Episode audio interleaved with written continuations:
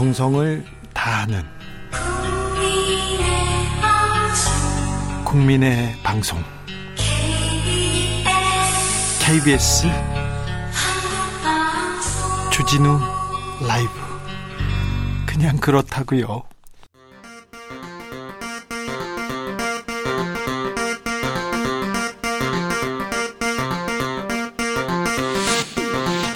주진우 라이브.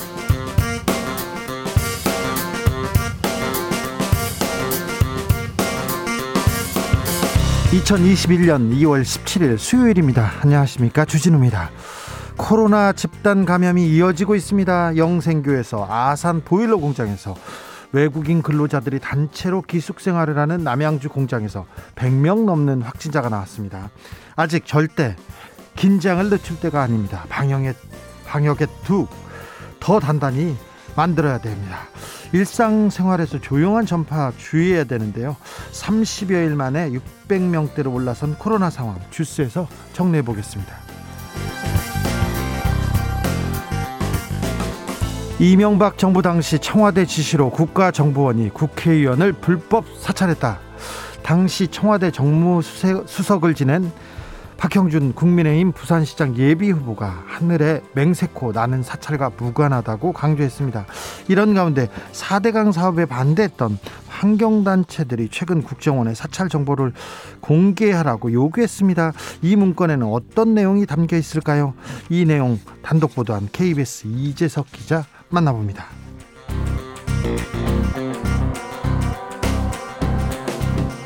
임성근 부장판사의 탄핵에 대한 헌법재판소의 첫 재판이 이십육일 열립니다. 임 부장판사는 박근혜 전 대통령의 세월호 일곱 시간 행적과 관련한 명예훼손 재판, 이 재판에 개입한 혐의로 재판을 받았어요. 그런데 무죄, 무죄를 선고받은 바 있습니다. 하지만 사법농단을 한 혐의로 국회에서는 헌정사상 최초로 탄핵 소추됐습니다. 앞으로 이 재판은 어떻게 되는지 재판 오 분 전에서 정리해 보겠습니다. 나비처럼 날아 벌처럼 쏜다. 여기는 주진우 라이브입니다.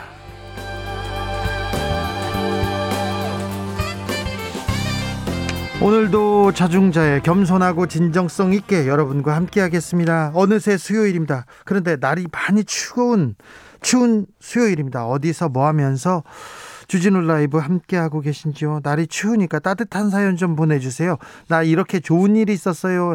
저 지나가다 이런 기쁜 일도 있었네요. 이런 얘기, 따뜻한 얘기 좀 들려주십시오. 저희가 따뜻한 핫초코 쿠폰 준비해놓고 기다리겠습니다. 사연 보내주시면 추첨해서 선물 드릴게요. 샵 구칠삼공, 짧은 문자는 오십 원, 긴 문자는 백 원입니다. 콩으로 보내시면 무료입니다. 그럼 주진우 라이브 시작하겠습니다.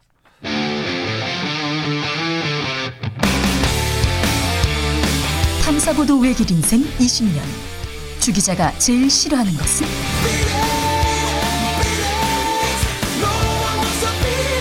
이 세상에서 비리와 부리가 사라지는 그날까지, 오늘도 흔들림 없이 주진우 라이브와 함께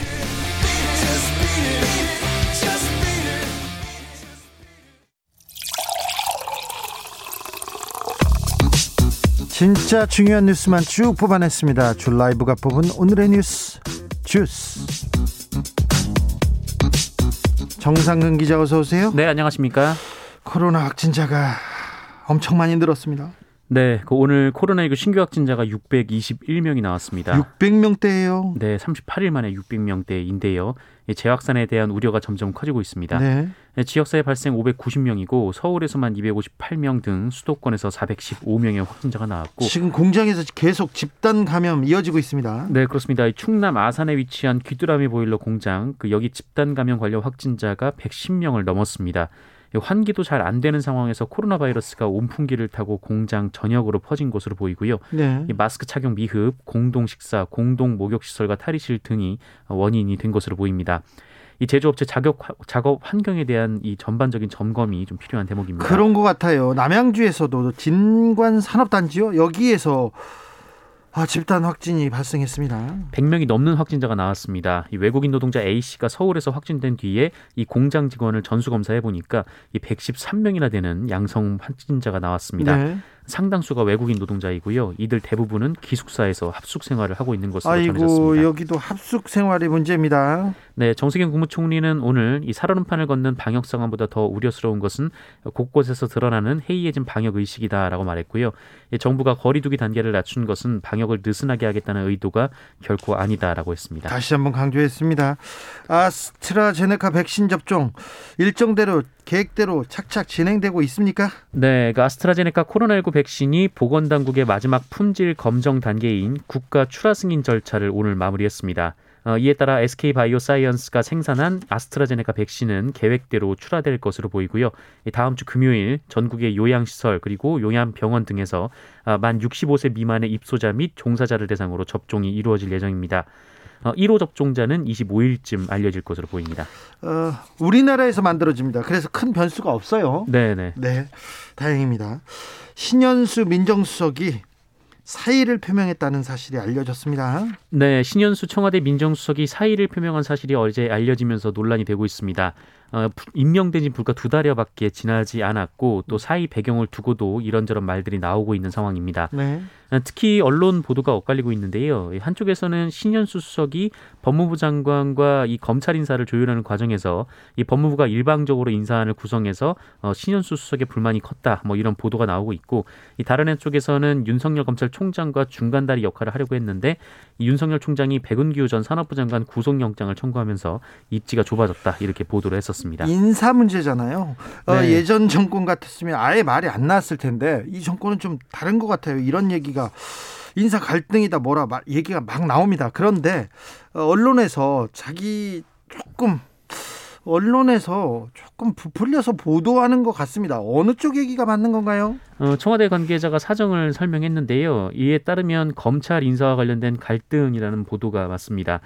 청와대 고위 관계자는 검찰 고위 간부 인사 과정에서 검찰과 법무부 사이의 견해가 달랐고 네. 이를 조율하는 과정에서 이견이 있었다라고 전했습니다. 네, 인사 과정에서 갈등이 있었고 조율하는 관계 과정에서 좀 이견이 있었다는 얘기를 했네요, 아예. 네, 민정수석이 이에 따라 사의를 표시했고 그때마다 대통령이 만류했다라고 전했는데요. 사의를 몇 차례 표시했답니다. 그때마다 네. 대통령은 만류했고요. 특히 박범계 법무부 장관이 민정수석과 최종 조율 없이 문재인 대통령에게 인사안을 보고했고 문재인 대통령은 민정수석과 조율된 안으로 보고 보고를 받아들였다라는 겁니다.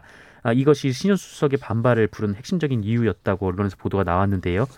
아, 다만 청와대 관계자는 이 민정수석이 아직까지 한 차례 회의에 빠진 일이, 어, 빠진 일이 없고 또 오늘 아침에도 현안 회의에 참석했다라고 전했습니다. 네, 일을 하고 있습니다. 네, 그리고 이 언론에서 일부 제기된 이 민정수석실 내부 갈등설은 뭐 이미 민정비서관 등이 오래전에 사의를 밝힌 상황이기 때문에 충돌이 있을 만한 상황은 아니다라고 부인했습니다.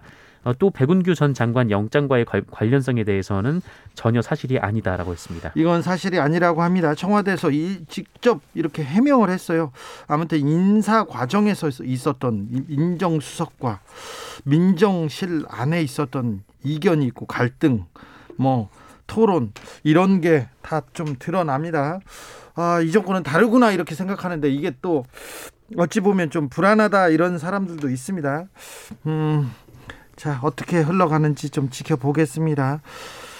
헌정사상 처음으로 탄핵된 임성근 판사에 대한 재판이 이제 열립니다. 헌법재판소에서 열려요. 이십육일 날부터 시작된다고요? 그렇습니다. 헌법재판소는 임성근 부산고법 부장판사에 대한 탄핵심판 첫 기일을 오는 이십육일 오후 두 시 헌재 소심판정에서 연다라고 밝혔습니다. 예상보다 좀 늦게 잡혔습니다. 네, 헌법재판소는 지난 사일 국회로부터 탄핵소추 의결서를 접수하고 전원재판부 심리에 착수를 했는데 그 결과 일정을 정하고 또 주심을 이석태 재판관으로 지정했습니다. 어, 임 부장판사의 탄핵소추안을 헌재에 넘긴 국회 소추위원들의 대리인으로 양홍석, 신미용, 이명웅 변호사 세 명이 선임됐고요. 임성근 부장판사 측에서는 백오십오 명의 변호인이 자원했다. 뭐 이런 뉴스가 나오고 있습니다. 음, 어제 북한 주민이 바다를 헤엄쳐서 남한으로 넘어왔어요? 네, 그렇습니다. 군 당국이 어제 동해 민간인 통제선 검문소 일대에서 북한 남성 한 명을 붙잡아 조사 중이다라고 밝혔는데요. 어, 오늘 합동참모본부는 이 남성이 해상을 통해 넘어왔다라고 밝혔습니다. 어, 귀순 추정 남성은 잠수복과 오리발을 착용하고 해상을 통해 지오피 이남 통일전망대 부근 해안으로 올라와서 해안 절책, 철책 하단 배수로를 통과한 것으로 추정된다라는 건데요. 어, 한마디로 잠수복하고 오리발을 착용하고 바다를 헤엄쳐서 어, 우리 해안가에 도착한 다음에 이 철책의 밑에 배수로를 통해서 이 우리 영토 안으로 들어왔다라는 겁니다. 우리 군의 해안 경계 태세는 어떻서, 어땠었나요? 네, 이 문제점이 있었는데요. 군이 별다른 조치를 이 과정에서 취하지 않았다라고 합니다. 어, 우리 군의 해안 경계 태세에 문제가 있었다라는 것이죠. 합참은 이 남성이 해안으로 올라온 이후 우리 군 감시 장비에 몇 차례 포착이 됐으나 그랬는데요. 네, 적절한 조치가 이루어지지 않았고 배수로 차단 시설도 미흡했던 점을 확인했다라고 밝혔습니다. 그리고 조금 전 서우 국방부 장관이 사과를 하기도 했습니다. 네, 좀 문제가 또 있었군요. 네, 자꾸 그냥 넘어가고 넘어오고 아, 그런데 우리는 해안선에서 이거를 좀 밝혀내지 못해요. 어, 넘어온다는 거 알아야 될 텐데 아무튼 해안 경계 태세에 좀 문제가 있는 거는 분명한 것 같습니다. 문재인 대통령이 오늘 고 백기환 선생 조문했어요. 네, 문재인 대통령은 오늘 오전 서울 종로구 서울대병원 장례식장에 마련된 고 백기환 통일문제연구소장 빈소를 방문했습니다. 조문을 했습니다. 네. 문재인 대통령은 고인의 영정 앞에 국화 한 송이와 술 한 잔을 올린 뒤 절을 하고 유족들을 위로했는데요. 문재인 대통령은 유족들에게 지난 세월 동안 여러 번 뵙기도 했고 또 대화도 꽤 나눴고 고인과 집회 현장에 같이 있기도 했다라고 회고하면서 이제 후배들에게 맡기고 훨훨 자유롭게 날아가셨으면 좋겠다라고 말했습니다. 촛불 집회 당시에 옆에 앉아서 얘기 나누던 장면도 있었습니다. 네, 고인의 장녀인 백원담 성공회대 교수는 부인이 세월호 구조 실패에 대한 해경 지도부 책임이 일심에서 무죄 판결이 나서 많이 안타까워했다라고 전했는데 이 얘기에 대해서 문 대통령이 또 바로 또 답변을 했어요. 네, 할 수 있는 조치를 다 하고 있는데 유족들이 원하는 방향대로 진상규명이 좀 더 속 시원하게 안 되고 있는 것 같아서 본인도 안타깝다라고 말했다고 합니다. 대통령이 직접 빈소를 찾은 것은 굉장히 오랜만이죠? 네, 지난 이천십구년 일월 그 위안부 피해자인 고 김복동 할머니 빈소를 방, 조문한 이후 이년 만입니다. 조카를 물고문해서 사망케 한 이모 부부가 있었습니다. 살인죄가 적용됐습니다. 네, 경찰이 살인죄를 적용해 검찰에 송치했습니다. 어, 경찰은 수사 결과 이모 부부가 지난해 십이월부터 총 이십여 차례 조카를 폭행한 사실을 밝혀냈고요. 어, 그리고 조카가 숨진 날 이뤄진 물고문을 연상시키는 가혹 행위를 어, 지난 일월 이십사일 한 차례 더 했던 사실도 네, 밝혀냈습니다. 한 차례 더 했어요? 이거 살인이죠, 살인. 네, 경찰은 어린 조카에게 성인도 견디기 힘든 잔혹한 행위를 가하면서 조카가 숨질 가능성도 있다는 사실을 인식했다라고 판단했습니다. 아, 네. 아, 다만 혐의가 살인으로 바뀌면서 이모 부부에 대한 신원 공개 여부도 논의가 됐었는데 이 친자녀들이 아직 어린 점을 감안해서 신상을 공개하지 않기로 했습니다. 네, 정인이 사건에 대한 첫 재판도 오늘 열렸어요? 네, 오늘 남부지법에서 열렸습니다. 이 정인이 입양모인 장모 씨는 살인 및 아동학대 치사 혐의를 받고 있고요. 어, 입양부도 아동복지법상 아동학대 혐의를 받고 있습니다. 네.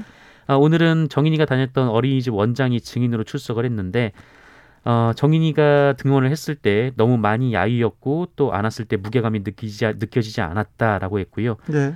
어, 또 이렇게 다리를 떠는 아이를 처음 봐서 너무 무서워 병원에 데리고 갔다라고 했습니다. 아, 그래요? 아, 그리고 정인이가 마지막으로 어린이집에 등원했던 날 이 손과 발이 너무 차가웠다라고 증언했고요.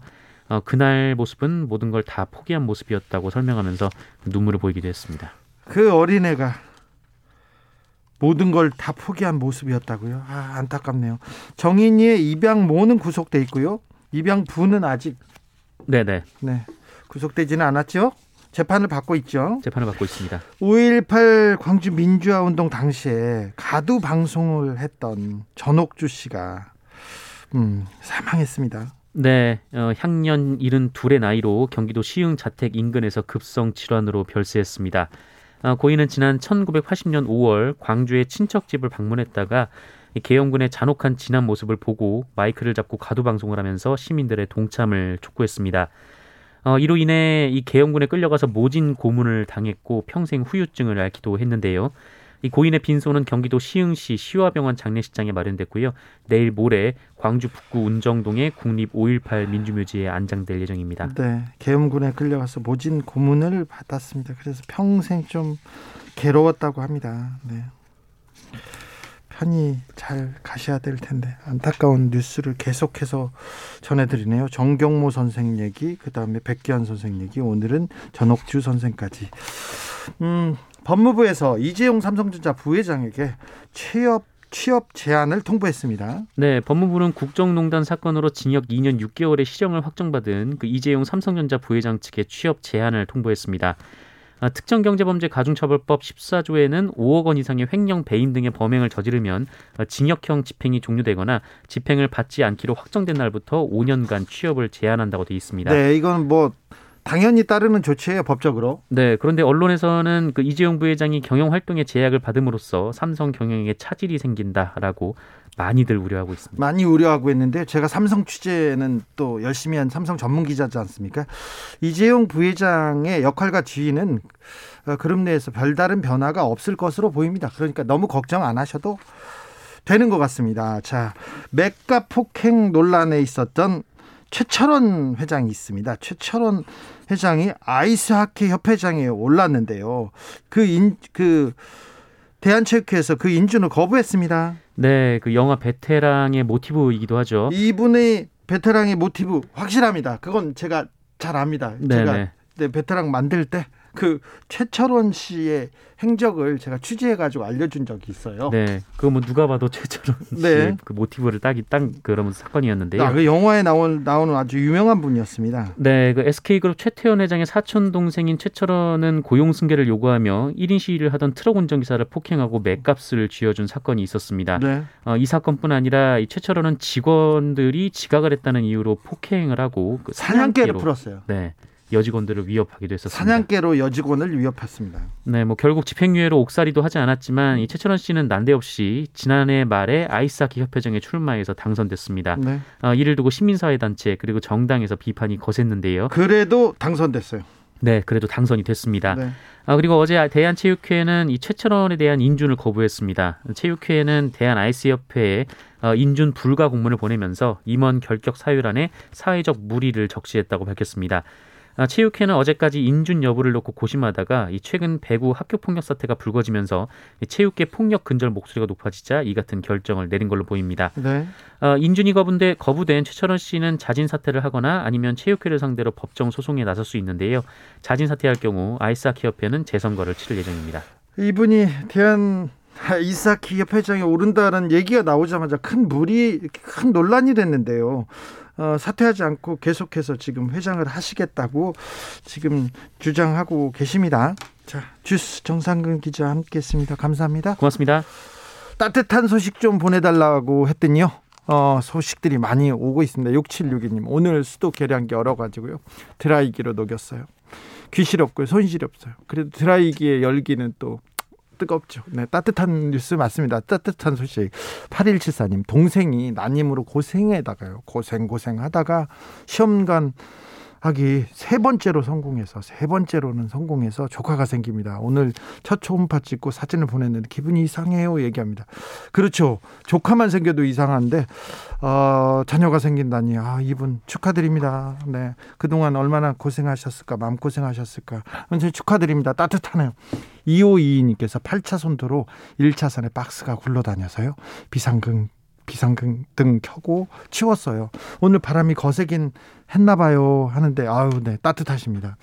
조영태 님께서 분리수거 갔다가요. 관리 사무실 들어갔는데 어, 커피 한 잔 줘 가지고 얻어 먹고 나왔습니다. 내 몸이 따끈따끈합니다. 아이고 따뜻합니다. 팔삼칠팔 님 룰루랄라 고삼 되는 작은 딸 이지훈 우리 이준 작은 딸이 사상구 모범 장학생 선발대회에서 백오십만 원 받았습니다. 애교는 이백 점이죠. 주 기자님 이준 한번 크게 불러주이소. 이준 대단하다이. 아니 대단하다이. 예, 네. 이준 아주 훌륭합니다. 교통정보센터 다녀오겠습니다. 김한나 씨. 주진우 라이브.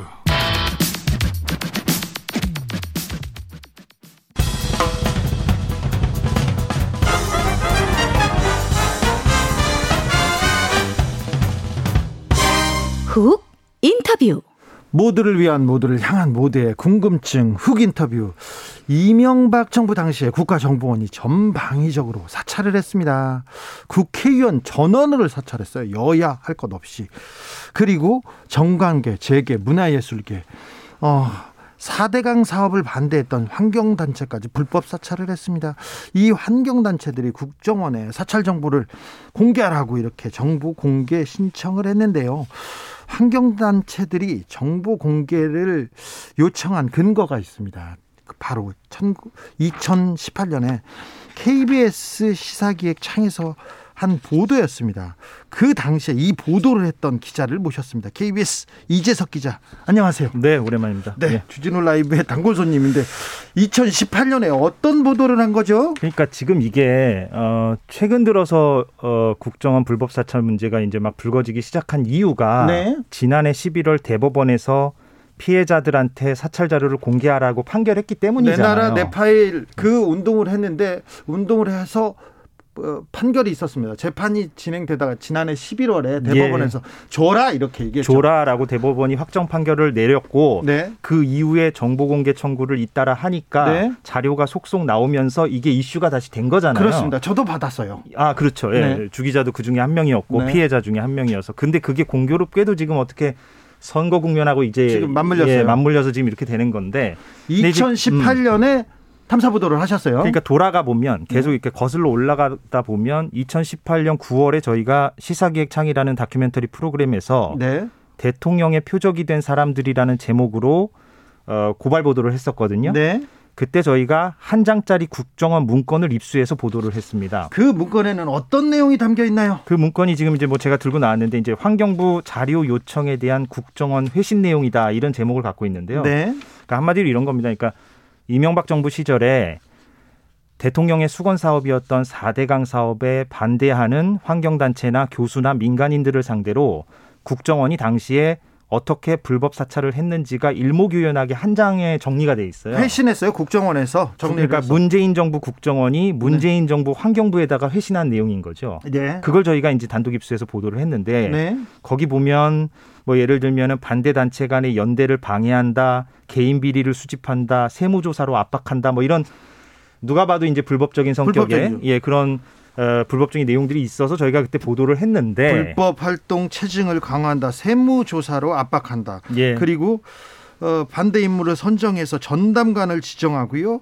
그다음에 내부 갈등을 유도한다. 이런 일을 국정원에서 했다고 합니다. 그렇습니다. 그래서 이 문건을 토대로 이번에 이달 초에 환경운동연합을 비롯한 환경단체 다섯 곳이 이 구체적 자료를 그럼 달라. 네. 우리 피해된 거, 피해받은 거. 그래서 정보공개 청구를 하게 되는 거죠. 그렇죠. 국정원에 이 그 그 문건, 국정원 회신 문건을 토대로 지금 환경단체가 국정원에 정보공개 청구를 했습니다.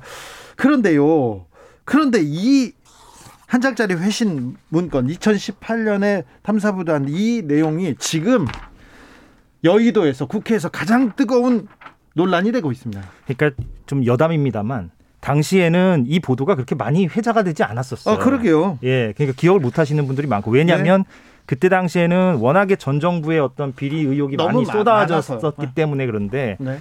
지금 여의도에서 이게 왜 이슈가 되고 있냐면 네. 이 문건의 어떤 가장 두드러진 특징이 있는데 네. 그 특징은 이 문건 한 장짜리 요약 문건을 보면 총 아홉 개 항목으로 되어 있습니다. 예. 근데 그 항목마다 그 불법 사찰 내용을 당시 청와대 수석들에게 보고했다라고 나와 있어요. 청와대에 직접 보고했다는 내용이 지금 저, 나와 있는 거죠. 예, 뭐 민정수석, 정무수석, 홍보기획관, 뭐 네. 대통령 실장 이런 식으로 사찰 내용을 이 사람한테 보고했다라고 짤막하게 기술돼 있습니다. 네. 그런데 이 가운데 박형준 후보도 이제 들어가 있어서 이제 더 이제 논란이 되고 있는 거죠. 자, 팔사사공님께서 이명박 전 대통령 교회 다니셨는데요. 교회 다니셨는데 사찰 겁나게 좋아하세요. 얘기합니다. 그렇습니다. 자, 지금 문건에 보고 라인에 청와대 인사들이 있다. 그때 보고 라인에 박형준 어, 박형준 후보도 있다 이렇게 얘기하는데 당시에 보고를 받았던 보고 라인 어, 박형준 전 수석 말고 다른 사람들도 있었죠? 그러니까 박형준 후보를 포함하여 그, 그때 저희가 보고할, 보도할 당시에 네? 그 당사자들을 저희가 접촉했죠, 당연히. 그때 박형준 후보한테도 물어봤습니까? 예, 그래서 저희가 그때 당시 다큐멘터리에 박형준, 당시는 교수죠. 네. 그러니까 방송으로 했던 박, 박형준 교수의 네, 육성, 육성도 있습니까? 담았죠. 네. 육성 담았고. 뭐라고 했어요? 네, 부인하는 입장이었습니다. 물론 지금도 그렇지만. 네. 그러니까 박형준 후보도 그렇고 뭐.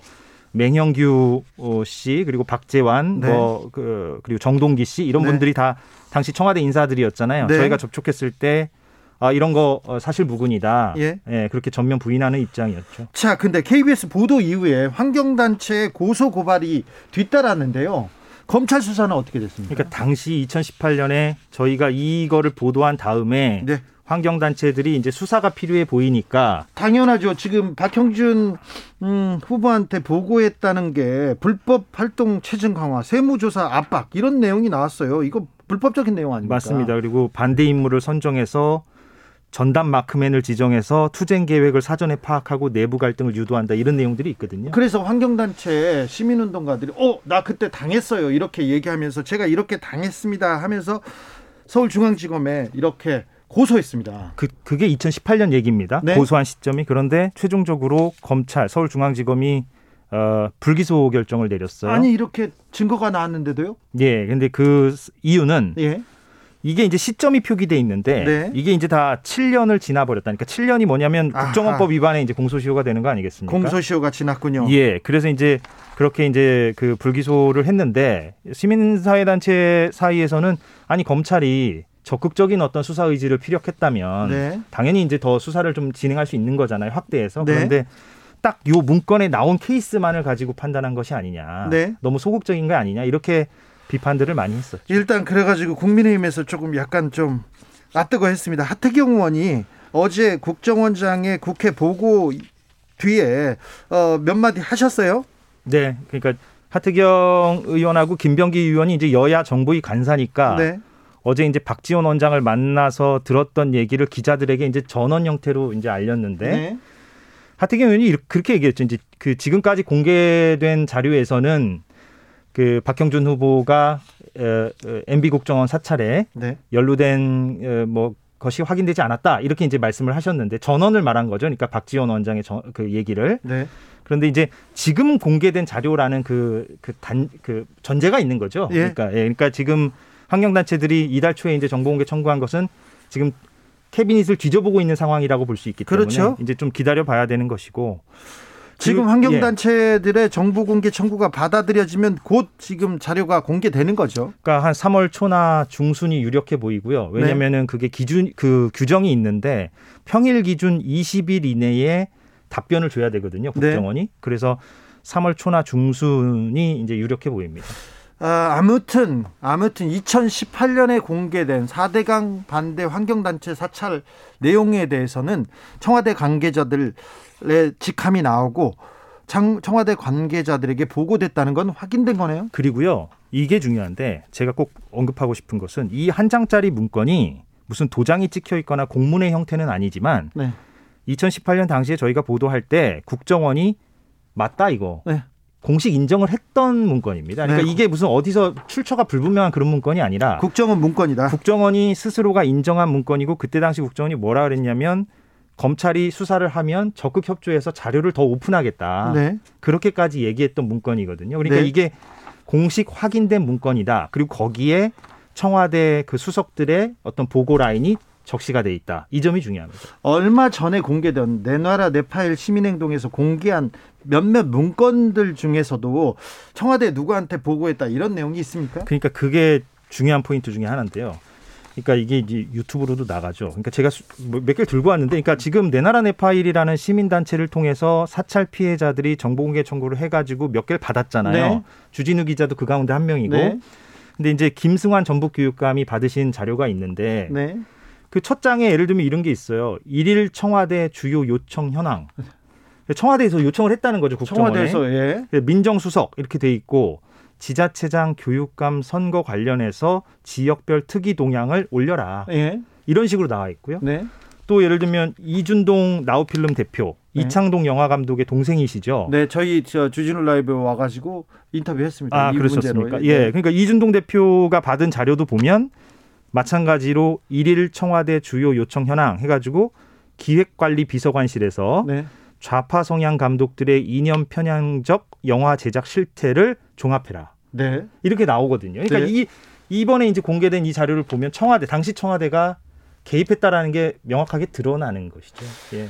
그러게요. 저... 그러니까 이게 좀 뭔가 맞는 저희가 입수한 한 장짜리 문건하고 뭔가 이제 겹치는 부분이 이제 나오는 거죠. 그러니까 물론 네. 저희는 사대강 사찰이지만 네. 사대강 사찰에서 청와대 사람들이 등장하고 이번에 내 나라 내 파일이 받은 자료에서도 청와대 수석들이 등장하니까 네. 예.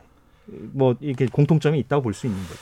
음, 환경 환경 단체들 정보 공개가 또 받아들여져서 추가 자료가 나온다면 박형준 후보를 포함한 다른 청와대 인사들의 흔적이 보일까요? 그러니까 만약에 나온다면 물론 여러 가지 형태를 생각해 볼 수 있겠지만 네. 지금 방금 전 제가 말씀드린 김승환 교육감이나 이준동 대표처럼 네. 이런 식의 어떤 표기가 나오지 않겠는가라고 내 나라 내, 나라, 내 파일에서는 얘기하고 추정하고 있죠. 있는 거죠. 근데 물론 모릅니다. 이거는 뭐 이, 가봐야 알지만 이준동 대표가 저기 주진우 라이브 나와서 나 같은 하찮은 사람도 이렇게 사찰을 했다면서 다른 사람은 얼마나 더 했겠느냐 이런 얘기했습니다. 자료가 공개가 됩니까? 언제쯤 공개가 됩니까? 그러니까 어느 정도까지 어, 공개할까요? 그러니까 내 나라 내 파일의 그 관계자들의 전언에 따르면 최근 국정원이 그래도 자료 공개는 하긴 한다. 네. 근데 이제 빈칸이 많잖아요. 지금. 그러니까 저는 네 장짜리를 네. 그 자료를 하나 공개했는데 네 장짜리 중에 네 줄만 나와요. 그러니까요. 제목만 나오고. 맞습니다. 그 김승환 교육감 같은 경우도 열여섯 장 중에 열네 장이 빈칸이에요. 네. 그러니까 좀 피해 당사자들 입장에서는 좀 어처구니가 없는 건데 어찌됐건 제한된 형태로라도 공개는 하긴 한다. 네. 그러니까 이번 환경단체들의 이 정보공개 청구도 받아들여지긴 할 것 같다. 네. 이렇게 보는 거죠. 자, 사월 재보궐선거다. 선거 앞두고 시기가 좀 공개 시기가 묘하다. 이거 정치공작 아니냐. 케이비에스 앞서여서 정치공작 아니냐. 이렇게 얘기하는 사람이 있습니다. 예, 두 가지를 말씀드리는데 아까 네. 처음에 말씀드렸듯이 대법원 판결이 지난해 십일월에 있었다. 네. 이게 중요하고요. 예. 두 번째 포인트는 저희가 이천십팔 년에 보도를 했기 때문에 결자해지 차원에서라도 해야 돼요, 이거는. 네. 그러니까 그런 측면을 좀 고려해 주셨으면 좋겠습니다. 자, 박형준 네. 어, 후보가 나오는 것으로 보이는, 보는, 보이는 국정원의 회신 내용 이 파일 공개는 이천십팔 년에 이미 했습니다. 이재석 네. 기자 이천십팔 년에 이미 했군요. 네. 음, 국정원에서 정보 공개 충실하게 하고 있습니까? 그러니까 아까 뭐 주진우 기자 말씀하셨듯이 빈칸이 너무 수두룩하니까 물론 네. 이제 국정원의 그 국정원이 밝히는 이유는 있죠. 뭐 네. 국가 안보 문제라든가 뭐 개인 정보라든가 이런 걸 얘기하는데 제가 국가 안보하고 무슨 상관이 있어요? 국가 안보 이유로 제 파일을 공개 못 하겠다고 그러니까 그런 논리더라고요. 그러니까 그 빈칸에 나와 있는 걸 그대로 보여주면 국정원 내부의 어떤 조직이나 어떤 뭐 그런 내부의 어떤 사정이 드러날 수 있다. 뭐 이런 얘기를 하는데 근데 이제 당사자들 입장에서는 뭐 대, 상당량이 비공개니까 네. 네. 너무 많은 부분은 비공개고 아주 아주 작은 부분만 공개해서 이거 이 부분에 대해서는 조금 불만이 많습니다. 계속 논쟁이 될 겁니다. 네. 자, 이재석 기자 후속 보도 궁금합니다. 그러니까 삼월에 만약에 이 자료가 그 공개가 된다면 네. 저희가 그 얘기했던 사대강 사찰 문건에 기반한 정보 공개 청구가 받아들여져서 자료가 추가로 나온다면 네. 그걸 가지고 저희는 또 분석 보도를 당연히 해야 되고 아까 말씀드린 대로 그것이 저희가 이 첫 보도를 했던 것에 대한 결자 해지 차원이니까 네. 그렇게 좀 예, 이해를 해 주셨으면 좋겠습니다. 알겠습니다. 지금까지 케이비에스 사회부 이재석 기자였습니다. 고맙습니다. 감사합니다. 나비처럼 날아 벌처럼 쏜다. 주진우 라이브.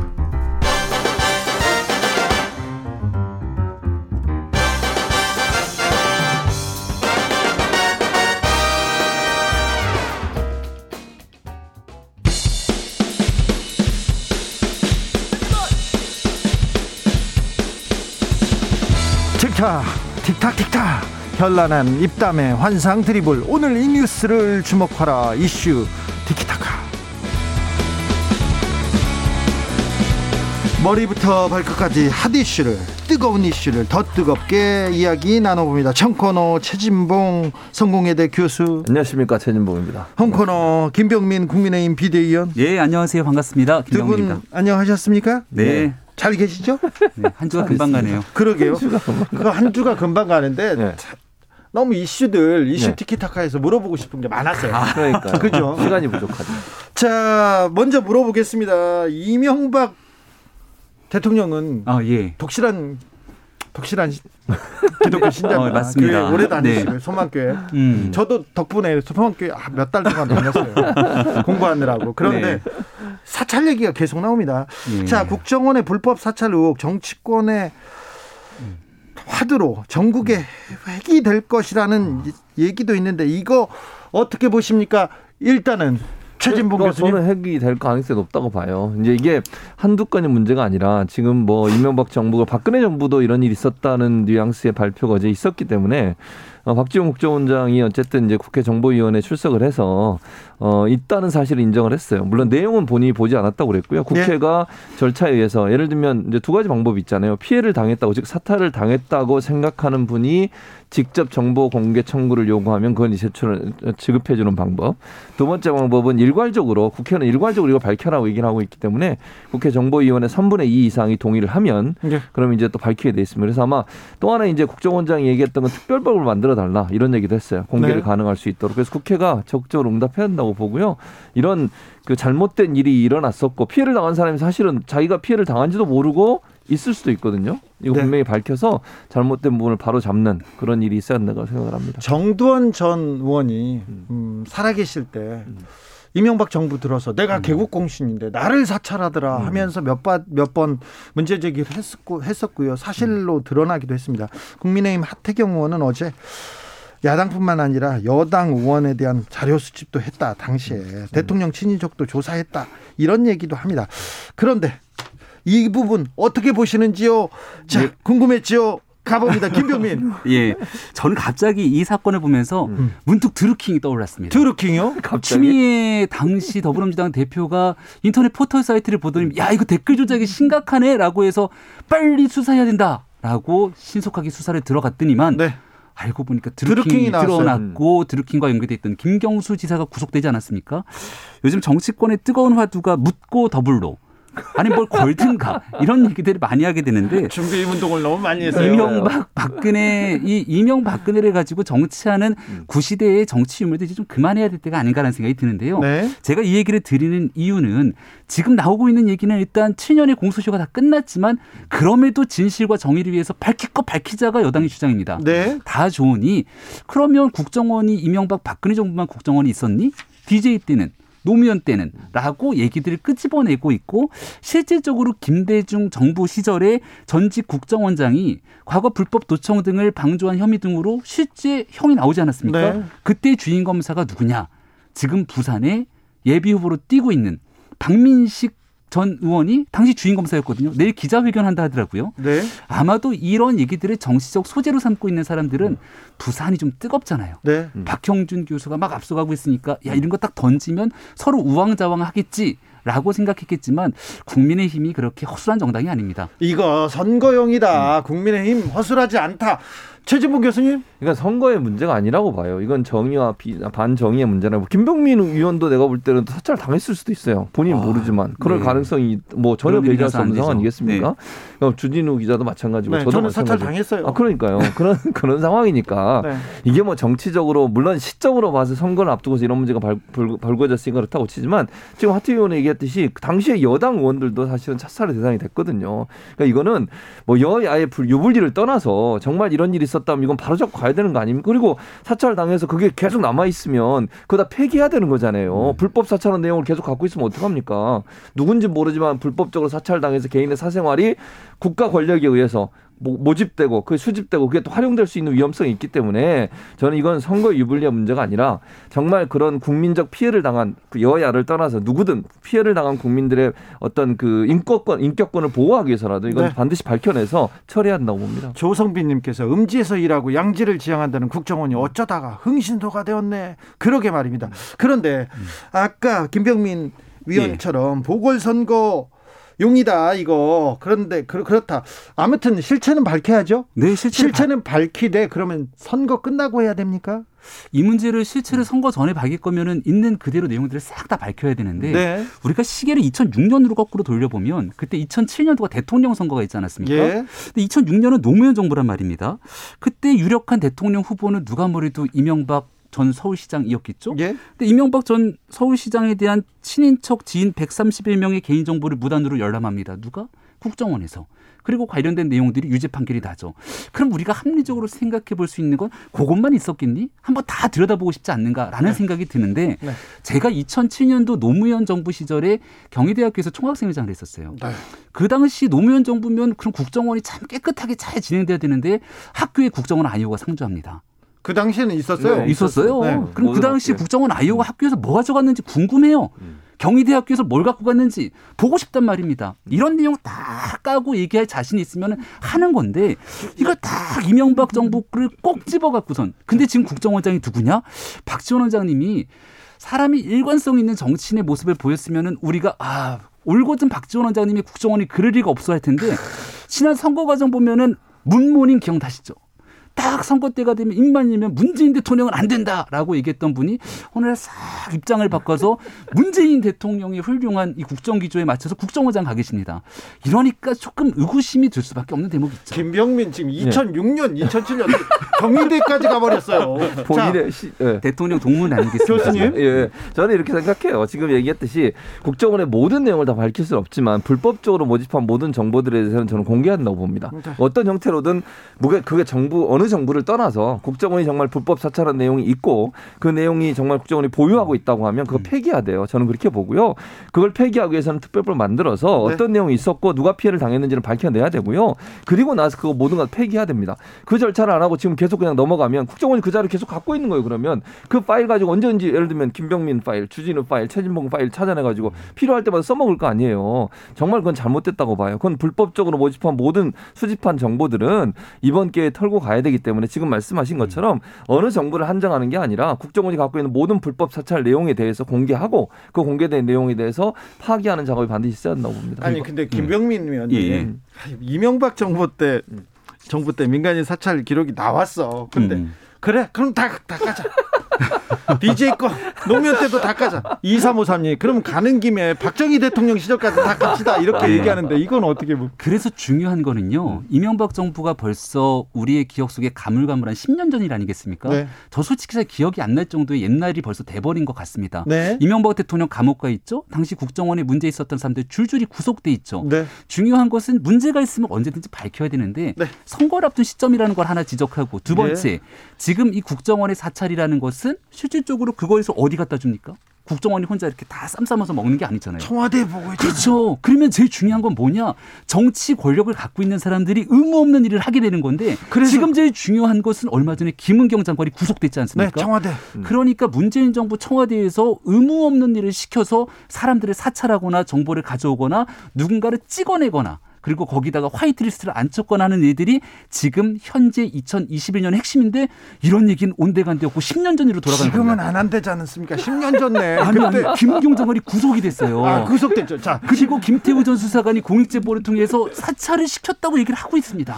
십 년 전에 청와대에 음, 누가 음. 있었어요? 그러니까 십 년 전에 청와대에 이명박 대통령이 있었고요. 그리고 김은경 장관 그 관련해서 리스트에는 사찰 내용은 없어요.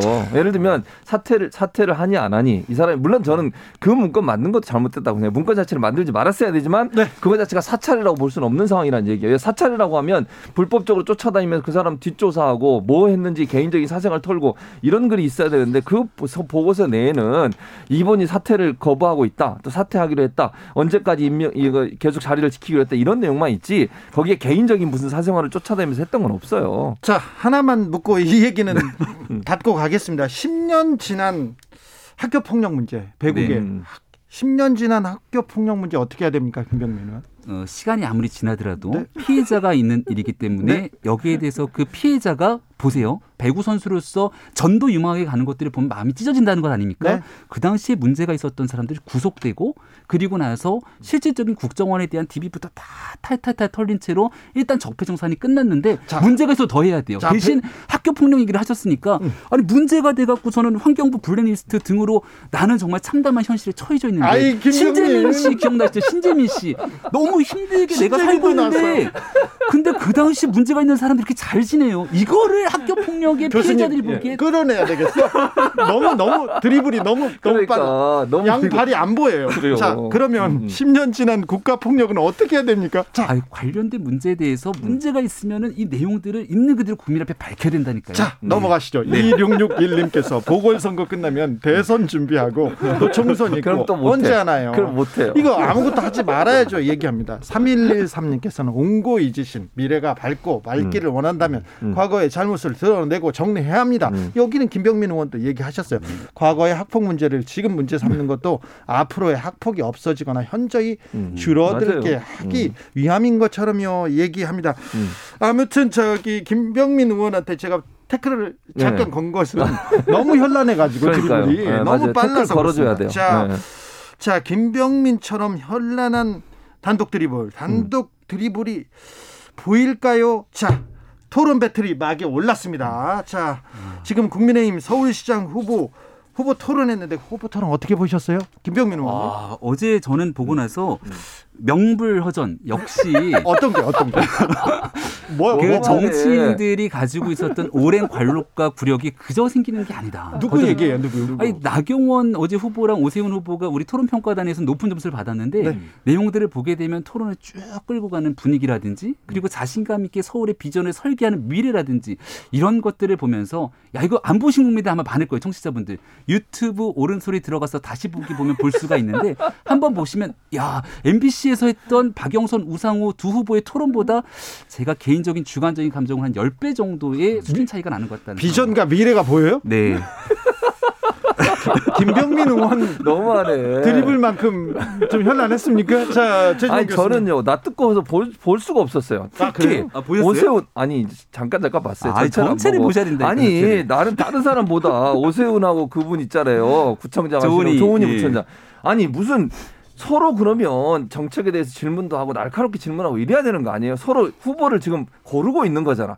그런데 둘이 칭찬하고 잘했다 그러고 뭐 어디 들어가 보니까 좋다 그러고 그러면서 여당 후보를 또 공격을 해요. 아니, 교수님 칭찬할 수는 있잖아요 서로. 아, 칭찬할 수 있는데 너무 낯이 뜨거웠어요. 아무리 두, 두 분이 시장할 때 부시장하고 이랬다 하더라도 네. 여기는 정말 상대방에 대해서 검증하고 상대방의 정책에 대해서 물어보고 그래야 여권자들이 아는 거 아닙니까? 그런 모습을 보여줘야 되는데 무슨 뭐 훈훈한 사랑방 토크하듯이 그런 식으로 하면 되겠습니까? 제가 김병민 위원을 좋아하고 후배지만 여기서는 그렇게 안 하잖아요. 그런데 그런 모습을 보이자 이건 너무 내가 황당해서 제가 보면서 이런 모습 보이니까 문제라고. 두 번째, 그건 예전에 그 노래 경연처럼 이게 점수 공개하고 이러기로 했잖아요. 왜 점수 공개 안 하시는 거예요? 저는 물론 지금 김병민 위원이 그 평가단에서는 음. 어느 분이 통 좋은 성적을 받았다고 얘기하지만 이것도 공개했으면 좋겠어요 저는. 음. 그래야 국민들이 볼 때 정말 아 제대로 하는구나 뭐가 재밌게 하는구나 이런 느낌이 드는데 천 명이나 되는 평가원단의 평가 내용은 전혀 공개가 안 돼. 이 부분도요 유권자들이 보거나 시민들이 볼 때는 공개했으면 좋겠다는 의견이 더 많다는 생각이 듭니다. 뭐 네. 저 교수님도 음. 오피니언 리더로 얘기할 수 있죠. 일일오칠님께서 음. 김병민 의원 너무 재미있으시다 이런 얘기에 자 김병민 의원 예. 민주당 서울시장 후보 토론은 어떻게 보셨어요? 저 보다 잤어요. 아, 왜냐면 너무 밤 늦게 했어요. 너무하네.